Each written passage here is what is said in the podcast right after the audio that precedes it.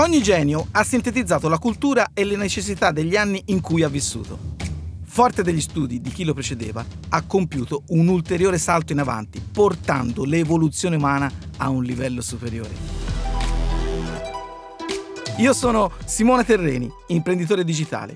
Questo è Menti Visionarie, il podcast dove racconto imprese e idee di questi giganti partendo dal primo calcolatore dell'uomo, la mano. 5 sono le dita della mano e 5 sono gli aggettivi con cui descriverò la loro storia. La persona geniale di questo episodio è nata vicino a Bologna il 25 aprile 1874 e ha saputo collegare le nostre vite con fili invisibili. Sto parlando di Guglielmo Marconi.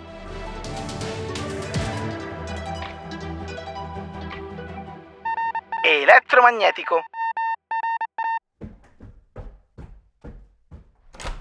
Mamma, mamma, sveglia! Devo farti vedere una cosa! In una notte di dicembre del 1894, Guglielmo Marconi sale con la madre all'ultimo piano di Villa Grifone a Pontecchio, vicino Bologna, nella stanza dei Bachi, dove un tempo suo nonno lavorava la seta. La soffitta è sommersa da pile elettriche e marchingegni. Il giovane Marconi ha studiato le onde elettromagnetiche di Hertz e Maxwell. Schiaccia un bottone e a 5 metri di distanza un campanello suona. Mi hai svegliato per questo? sospira la mamma. Ma non capisci? Tra questo pulsante e quel campanello c'è solo aria. Wirelessiano. Ventenne, autodidatta, Marconi ha l'ossessione di inviare messaggi sempre più lontano, sempre più distanti. Prima 10 metri, poi 40, poi 60, finché per caso capisce che l'antenna deve toccare terra e arriva fino a 200 metri. Nel 1895 chiede al suo fattore di accompagnarlo oltre la collina. Porta con te il fucile, dice a Tugnat. Villa Grifone non si vede più. Marconi posiziona il ricevitore a 2400 metri dalla villa e dice Tugnat, quando senti i tre punti della S dell'alfabeto Morse, spara. Torna alla villa, sale alla stanza dei bachi, preme tre volte il pulsante e... Con quello scoppio di fucile nascono le comunicazioni senza fili. Transoceanico. Marconi si trova in una baracca nella penisola di Terranova, in Canada. Finora dall'Inghilterra nessun segnale. Fuori il tempo è pessimo. Pioggia e vento freddo scuotono i palloni e gli aquiloni che reggono un filo di antenna di 180 metri. Dall'altra parte dell'oceano, una stazione radio con un trasmettitore dall'antenna di 130 metri invia incessantemente la lettera S dell'alfabeto Morse.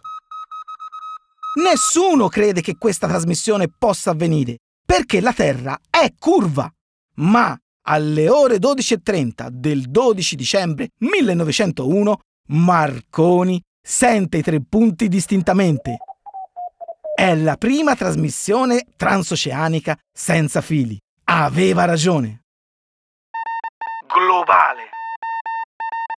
Nel 1896 si trasferisce in Inghilterra e deposita il brevetto numero 12039, che è alla base della tecnologia wireless. È deciso a non farsi scippare il brevetto, come è accaduto a Meucci per l'invenzione del telefono. Nel 1897 fonda la Marconi Wireless Telegraph Company e nel 1922 è tra i fondatori della BBC, che anni dopo trasmetterà il primo segnale TV. Nel 1928 contribuisce a creare la radio italiana. Nel 1930, navigando sul suo panfilo di 70 metri Elettra, nel porto di Genova, schiaccia un tasto e accende a 22.000 km le luci dell'Expo a Sydney. Spaziale. Nel 1912 un iceberg affonda il Titanic. Grazie al marconista Harold Bride vengono recuperate e salvate 705 persone. Anni dopo, Neil Armstrong, il famoso astronauta, incontrerà Elettra, la figlia di Marconi, per dirle che senza suo padre l'umanità non sarebbe mai stata sulla Luna. Anche satelliti nello spazio non potrebbero inviarci segnali se Marconi non avesse svegliato sua madre nel mezzo della notte per suonare un campanello. Il 20 luglio del 1937 le radio di tutta la Terra tacciono per due minuti. Guglielmo Marconi è morto. È l'ultima volta che c'è silenzio nell'etere. Marconi ha creato nuovi mercati, diffuso la tecnologia wireless in tutto il mondo e connesso la vita di tutti noi.